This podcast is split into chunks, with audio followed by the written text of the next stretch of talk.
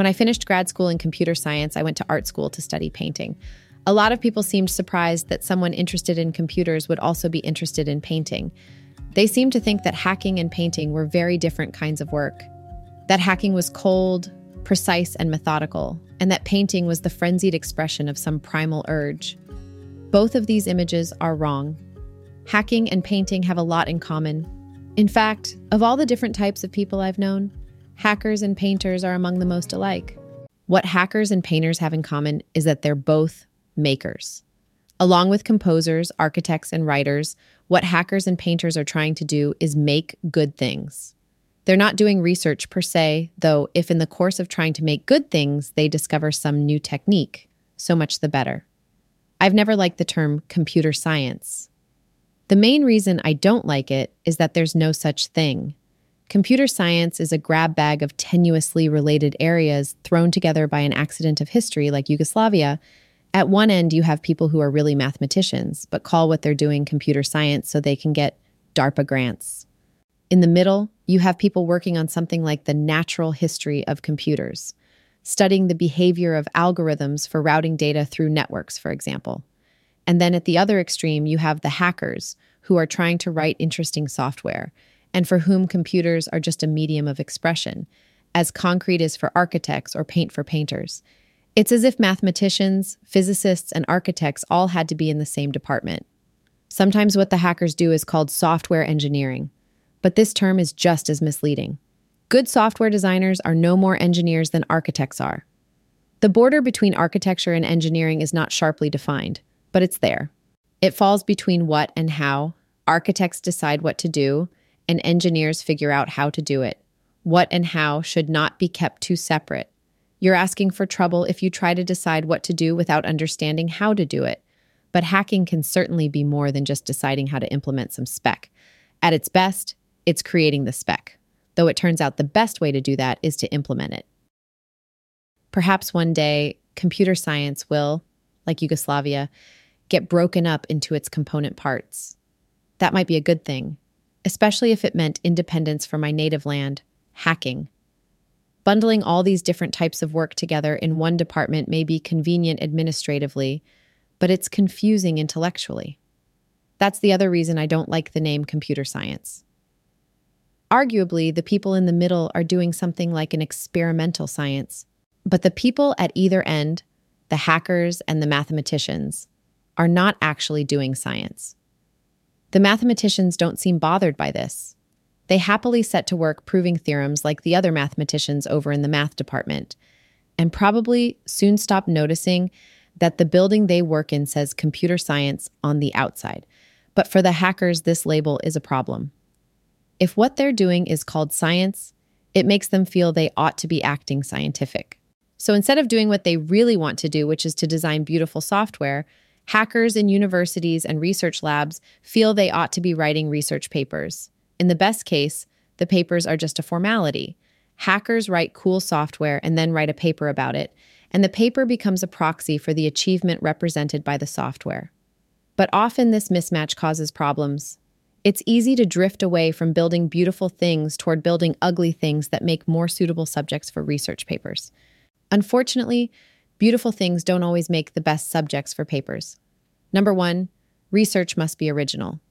And as anyone who has written a PhD dissertation knows, the way to be sure that you're exploring virgin territory is to, to stake out a piece of ground that no one wants.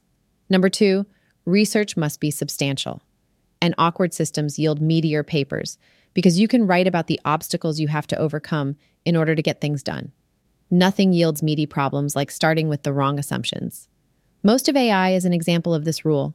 If you assume that knowledge can be represented as a list of predicate logic expressions whose arguments represent abstract concepts, you'll have a lot of papers to write about how to make this work. As Ricky Ricardo used to say, Lucy, you got a lot of explaining to do.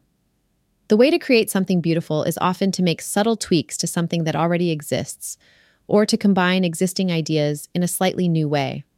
This kind of work is hard to convey in a research paper. So, why do universities and research labs continue to judge hackers by publications? For the same reason that scholastic aptitude gets measured by simple minded standardized tests. or the productivity of programmers gets measured in lines of code. These tests are easy to apply, and there is nothing so tempting as an easy test that kind of works. Measuring what hackers are actually trying to do, designing beautiful software, would be much more difficult. You need a good sense of design to judge good design, and there is no correlation, except possibly a negative one, between people's ability to recognize good design and their confidence that they can. The only external test is time. Over time, beautiful things tend to thrive, and ugly things tend to get discarded. Unfortunately, the amounts of time involved can be longer than human lifetimes. Samuel Johnson said it took 100 years for a writer's reputation to converge. You have to wait for the writer's influential friends to die and then for all their followers to die. I think hackers just have to resign themselves to having a large random component in their reputations. In this, they are no different from other makers. In fact, they're lucky by comparison. The influence of fashion is not nearly so great in hacking as it is in painting. There are worse things than having people misunderstand your work. A worse danger is that you will yourself misunderstand your work. Related fields are where you go looking for ideas. If you find yourself in the computer science department, there is a natural temptation to believe, for example, that hacking is the applied version of what theoretical computer science is the theory of. All the time I was in graduate school, I had an uncomfortable feeling in the back of my mind that I ought to know more theory, and that it was very remiss of me to have forgotten all that stuff within three weeks of the final exam. Now I realize I was mistaken. Hackers need to understand the theory of computation about as much as painters need to understand paint chemistry. You need to know how to calculate time and space complexity and about Turing completeness. You might also want to remember at least the concept of a state machine in case you have to write a parser or a regular expression library. Painters, in fact, have to remember a good deal more about paint chemistry than that. I've found that the best sources of ideas are not the other fields that have the word computer in their names, but the other fields inhabited by makers. Painting has been a much richer source of ideas than the theory of computation. For example, I was taught in college that one ought to figure out a program completely on paper before even going near a computer. I found that I did not program this way. I found that I like to program sitting in front of a computer, not a piece of paper. Worse still, instead of patiently writing out a complete program and assuring myself it was correct, I tended to just spew out code that was hopelessly broken and gradually beat it into shape. Debugging, I was taught, was a kind of final pass where you caught typos and oversights. The way I worked, it seemed like programming consisted of debugging. For a long time, I felt bad about this, just as I once felt bad that I didn't hold my pencil the way they taught me to in elementary school. If I had only looked over at the other makers, the painters, or the architects, I would have realized that there was a name for what I was doing sketching. As far as I can tell, the way they taught me to program in college was all wrong. You should figure out programs as you're writing them, just as writers and painters and architects do. Realizing this has real implications for software design. It means that a programming language should, above all, be malleable. A programming language is for thinking of programs, not for expressing programs you've already thought of. It should be a pencil, not a pen. Static typing would be a fine idea if people actually did write programs the way they taught me to in college, but that's not how any of the hackers I know write programs. We need a language that lets us scribble and smudge and smear, not a language where you have to sit with a teacup of types balanced on your knee and make polite conversation with a strict old aunt of a compiler. While we're on the subject of static typing, identifying with the makers will save us from another problem that afflicts the sciences math envy. Everyone in the sciences secretly believes that mathematicians are smarter than they are. I think mathematicians also believe this.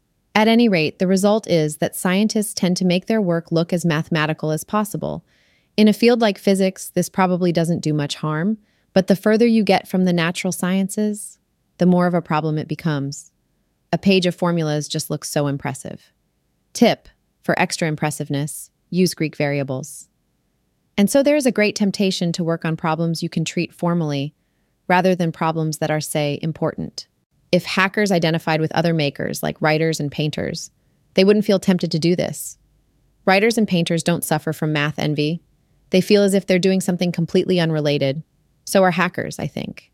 If universities and research labs keep hackers from doing the kind of work they want to do, perhaps the place for them is in companies. Unfortunately, most companies won't let hackers do what they want either. Universities and research labs force hackers to be scientists, and companies force them to be engineers. I only discovered this myself quite recently. When Yahoo bought ViaWeb, they asked me what I wanted to do. I had never liked the business side very much and said that I just wanted to hack. When I got to Yahoo, I found that what hacking meant to them was implementing software, not designing it. Programmers were seen as technicians who translated the visions, if that is the word, of product managers into code. This seems to be the default plan in big companies. They do it because it decreases the standard deviation of the outcome. Only a small percentage of hackers can actually design software, and it's hard for the people running a company to pick these out.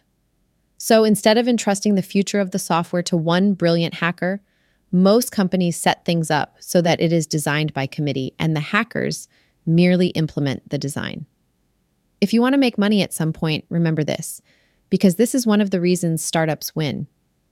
Big companies want to decrease the standard deviation of design outcomes because they want to avoid disasters. But when you damp oscillations, you lose the high points as well as the low. This is not a problem for big companies because they don't win by making great products. Big companies win by sucking less than other big companies. So if you can figure out a way to get in a design war with a company big enough that its software is designed by product managers, they'll never be able to keep up with you. These opportunities are not easy to find, though. It's hard to engage a big company in a design war, just as it's hard to engage an opponent inside a castle in hand to hand combat. It would be pretty easy to write a better word processor than Microsoft Word, for example. But Microsoft, within the castle of their operating system monopoly, probably wouldn't even notice if you did. The place to fight design wars is in new markets, where no one has yet managed to establish any fortifications. That's where you can win big by taking the bold approach to design and having the same people both design and implement the product.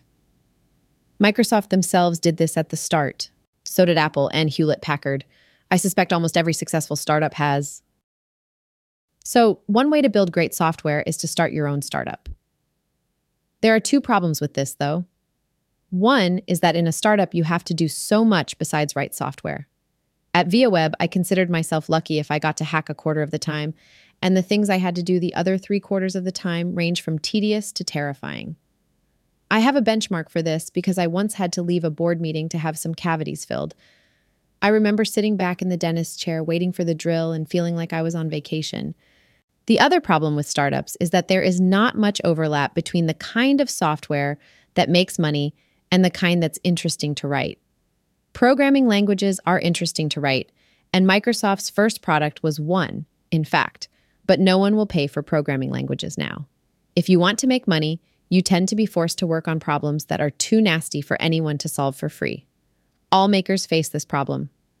Prices are determined by supply and demand, and there is just not as much demand for things that are fun to work on as there is for things that solve the mundane problems of individual customers. Acting in off Broadway plays just doesn't pay as well as wearing a gorilla suit in someone's booth at a trade show. Writing novels doesn't pay as well as writing ad copy for garbage disposals. And hacking programming languages doesn't pay as well as figuring out how to connect some company's legacy database to their web server. I think the answer to this problem, in the case of software, is a concept known to nearly all makers the day job. This phrase began with musicians who perform at night, more generally, it means that you have one kind of work you do for money and another for love. Nearly all makers have day jobs early in their careers. Painters and writers notoriously do. If you're lucky, you can get a day job that's closely related to your real work. Musicians often seem to work in record stores. A hacker working on some programming language or operating system might likewise be able to get a day job using it. When I say that the answer is for hackers to have day jobs and work on beautiful software on the side, I'm not proposing this as a new idea. This is what open source hacking is all about. What I'm saying is that open source is probably the right model because it has been independently confirmed by all the other makers. It seems surprising to me that any employer would be reluctant to let hackers work on open source projects. At ViaWeb, we would have been reluctant to hire anyone who didn't. When we interviewed programmers, the main thing we cared about was what kind of software they wrote in their spare time. You can't do anything really well unless you love it, and if you love to hack, you'll inevitably be working on projects of your own. Because hackers are makers rather than scientists, The right place to look for metaphors is not in the sciences, but among other kinds of makers. What else can painting teach us about hacking? One thing we can learn, or at least confirm, from the example of painting is how to learn to hack. You learn to paint mostly by doing it. Ditto for hacking. Most hackers don't learn to hack by taking college courses in programming. They learn to hack by writing programs of their own at age 13. Even in college classes, you learn to hack mostly by hacking. Because painters leave a trail of work behind them, you can watch them learn by doing.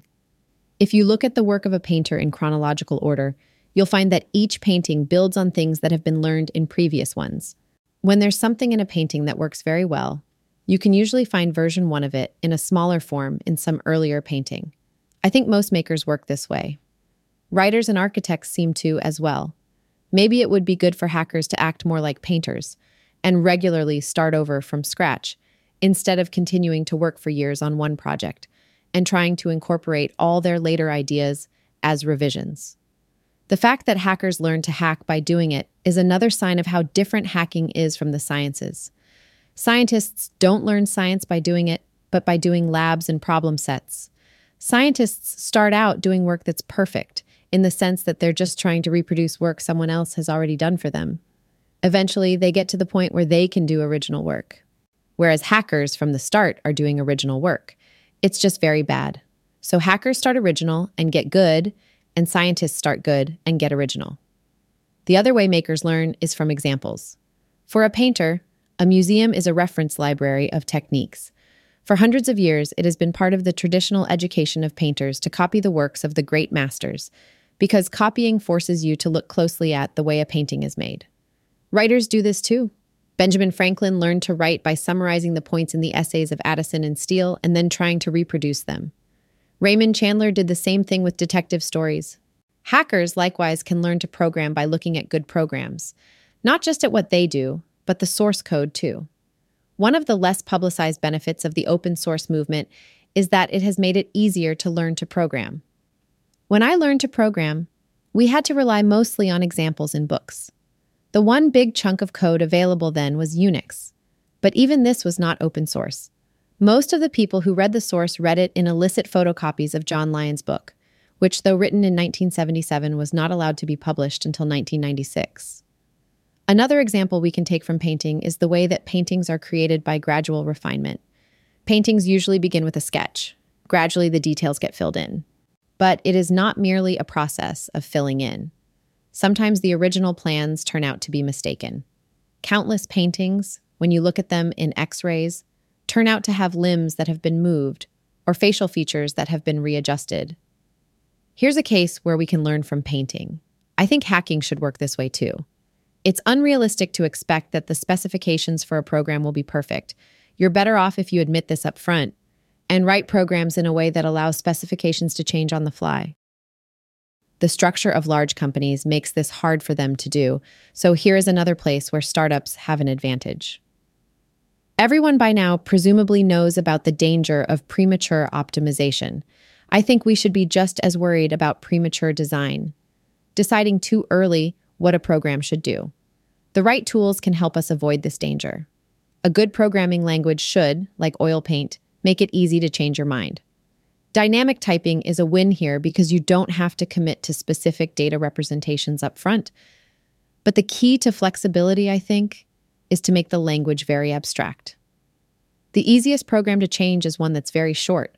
This sounds like a paradox, but a great painting has to be better than it has to be.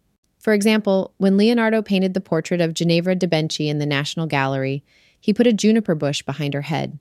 In it, he carefully painted each individual leaf. Many painters might have thought, this is just something to put in the background to frame her head. No one will look that closely at it. Not Leonardo.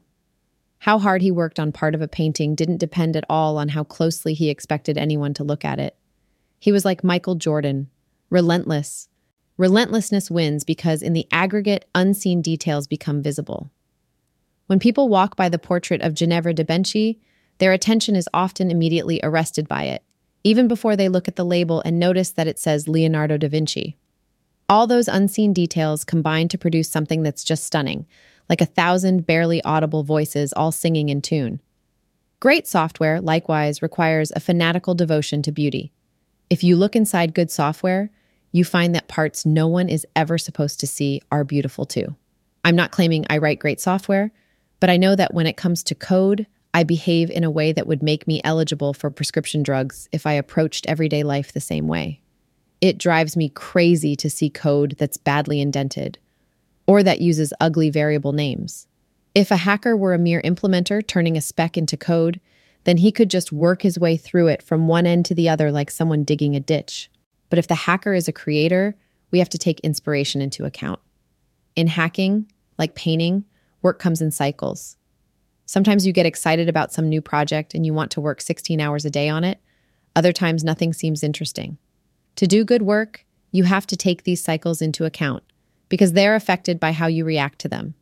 When you're driving a car with a manual transmission on a hill, you have to back off the clutch sometimes to avoid stalling Backing off can likewise prevent ambition from stalling. In both painting and hacking, there are some tasks that are terrifyingly ambitious and others that are comfortingly routine. It's a good idea to save some easy tasks for moments when you would otherwise stall. In hacking, this can literally mean saving up bugs. I like debugging. It's the one time that hacking is as straightforward as people think it is. You have a totally constrained problem, and all you have to do is solve it. Your program is supposed to do X. Instead, it does Y. Where does it go wrong? You know you're going to win in the end. It's as relaxing as painting a wall. The example of painting can teach us not only how to manage our own work, but how to work together. A lot of the great art of the past is the work of multiple hands, though there may only be one name on the wall next to it in the museum. Leonardo was an apprentice in the workshop of Verrocchio and painted one of the angels in his baptism of Christ. This sort of thing was the rule, not the exception. Michelangelo was considered especially dedicated for insisting on painting all the figures on the ceiling of the Sistine Chapel himself. As far as I know, when painters worked together on a painting, they never worked on the same parts. It was common for the master to paint the principal figures and for assistants to paint the others in the background. But you never had one guy painting over the work of another? I think this is the right model for collaboration in software too. Don't push it too far. When a piece of code is being hacked by three or four different people, no one of whom really owns it, it will end up being like a common room. It will tend to feel bleak and abandoned and accumulate cruft. The right way to collaborate, I think, is to divide projects into sharply defined modules, each with a definite owner, and with interfaces between them that are as carefully designed and, if possible, as articulated as programming languages. Like painting, most software is intended for a human audience. And so hackers, like painters, must have empathy to do really great work. You have to be able to see things from the user's point of view. When I was a kid, I was always being told to look at things from someone else's point of view. What this always meant in practice was to do what someone else wanted instead of what I wanted. This, of course, gave empathy a bad name, and I made a point of not cultivating it. Boy, was I wrong. It turns out that looking at things from other people's point of view is practically the secret of success. It doesn't necessarily mean being self sacrificing, far from it. Understanding how someone else sees things doesn't imply that you'll act in his interest. In some situations, in war, for example, you want to do exactly the opposite. Most makers make things for a human audience, and to engage an audience, you have to understand what they need. Nearly all the greatest paintings are paintings of people, for example, because people are what people are interested in. Empathy is probably the single most important difference between a good hacker and a great one. Some hackers are quite smart, but when it comes to empathy, are practically solipsists. It's hard for such people to design great software because they can't see things from the user's point of view. One way to tell how good people are at empathy is to watch them explain a technical question to someone without a technical background. We probably all know people who, though otherwise smart, are just comically bad at this. If someone asks them at a dinner party what a programming language is, they'll say something like, Oh, a high level language is what the compiler uses as input to generate object code. High level language, compiler, object code. Someone who doesn't know what a programming language is obviously doesn't know what these things are either. Part of what software has to do is explain itself. So, to write good software, you have to understand how little users understand. They're going to walk up to the software with no preparation, and it had better do what they guess it will, because they're not going to read the manual. The best system I've ever seen in this respect was the original Macintosh in 1985. It did what software almost never does it just worked. Source code, too, should explain itself. If I could get people to remember just one quote about programming, it would be the one at the beginning of Structure and Interpretation of Computer Programs. Programs should be written for people to read and only incidentally for machines to execute. You need to have empathy not just for your users, but for your readers. It's in your interest because you'll be one of them. Many a hacker has written a program only to find on returning to it six months later that he has no idea how it works. I know several people who've sworn off Perl after such experiences. Lack of empathy is associated with intelligence, to the point that there is even something of a fashion for it in some places. But I don't think there's any correlation. You can do well in math and the natural sciences without having to learn empathy, and people in these fields tend to be smart, so the two qualities have come to be associated. But there are plenty of dumb people who are bad at empathy too. Just listen to the people who call in with questions on talk shows. They ask whatever it is they're asking in such a roundabout way that the hosts often have to rephrase the question for them. So, if hacking works like painting and writing, is it as cool? After all, you only get one life. You might as well spend it working on something great. Unfortunately, the question is hard to answer. There is always a big time lag in prestige.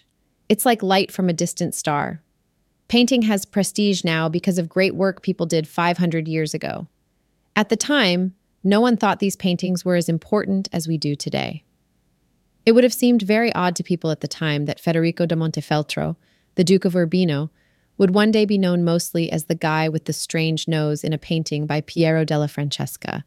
So while I admit that hacking doesn't seem as cool as painting now, we should remember that painting itself didn't seem as cool in its glory days as it does now. What we can say with some confidence is that these are the glory days of hacking. In most fields, the great work is done early on, the paintings made between 1430 and 1500 are still unsurpassed. Shakespeare appeared just as professional theater was being born and pushed the medium so far that every playwright since has had to live in his shadow. Albrecht Dürer did the same thing with engraving, and Jane Austen with the novel. Over and over, we see the same pattern. A new medium appears, and people are so excited about it that they explore most of its possibilities in the first couple generations. Hacking seems to be in this phase now. Painting was not, in Leonardo's time, as cool as his work helped make it.